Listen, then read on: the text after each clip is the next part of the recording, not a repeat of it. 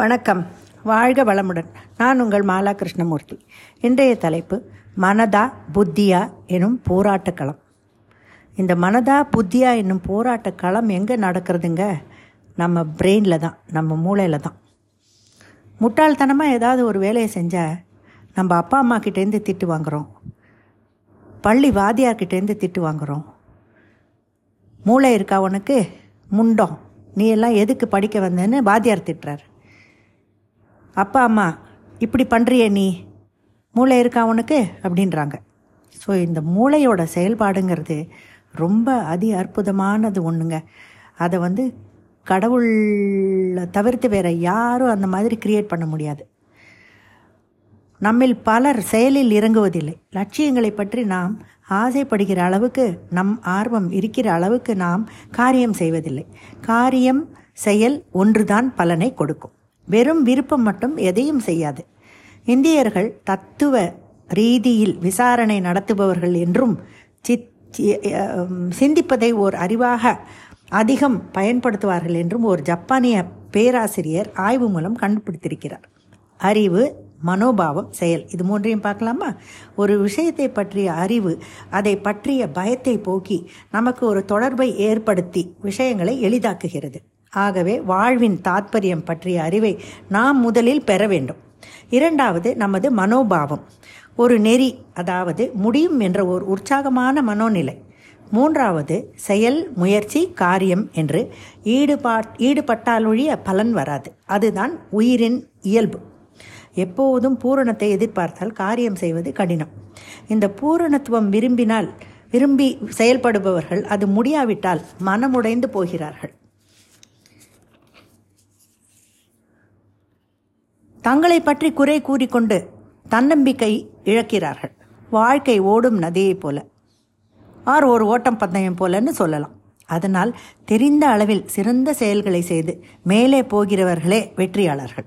வாழ்க்கையில் பல சம்பவங்கள் நம்மை கேட்டு வருவதில்லை. அதன் அதனால் எது நடந்தாலும் லெட் கோ லெட் பி என்ற புரிதல் வேண்டும். இதற்கு சீரான சிந்தனை செய்யும் பாசிட்டிவ் மனம் வேண்டும். முல்லா நசருதீனோட ஒரு கதைங்க. அரசருக்கு கேரட் பிடி பிடிக்காது. முல்லாவிடம் ஒரு நாள் கேரட்டை அரசர் தின்ன கொடுத்தார்.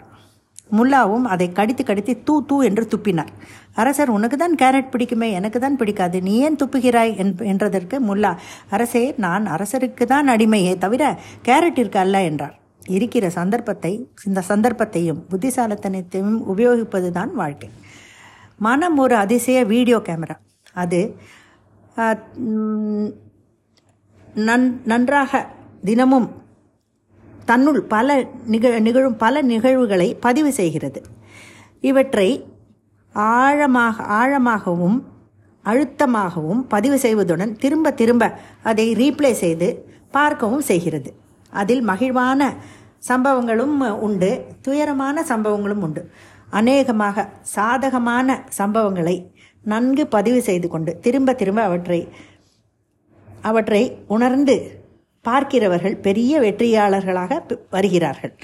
பாதகமான சம்பவங்களையே திரும்ப திரும்ப பார்க்கிறவர்கள் மனமுடைந்து தோற்று போகிறார் போகிறார்கள்.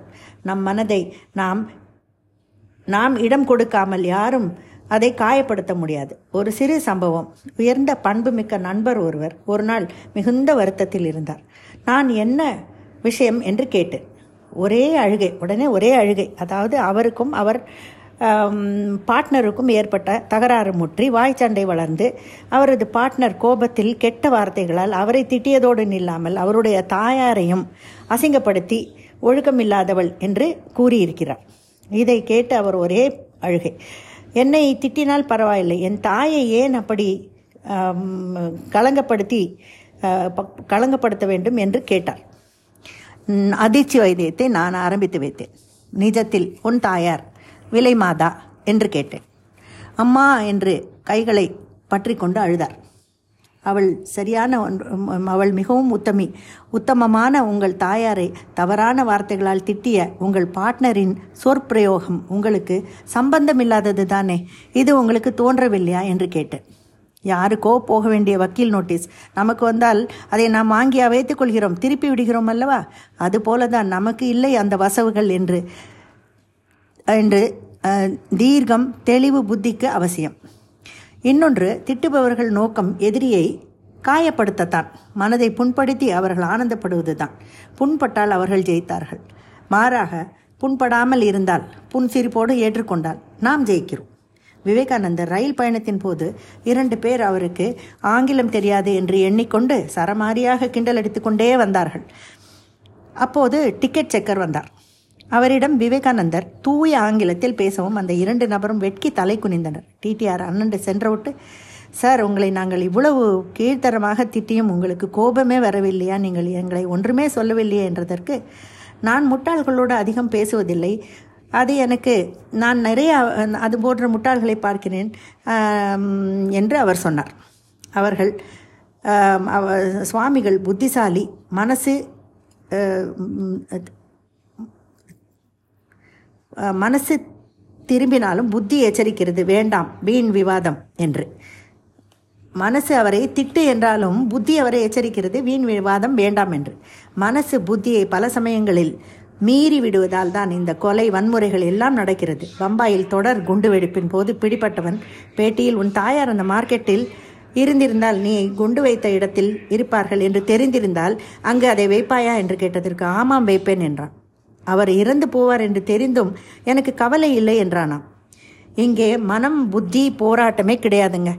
இரண்டும் மற்ற தன்மை. இதைத்தான் பிரெயின் வாஷ் என்கிறார்கள். எண்ணங்களே வாழ்வை உருவாக்குகின்றன. எண்ணங்களை மனம் உருவாக்குகிறது. எனவே மனம் நம் வசம் இருக்க வேண்டும். வானமே வசப்படும் என்று சொல்லி நிறைவு செய்கிறேன். நன்றி வணக்கம்.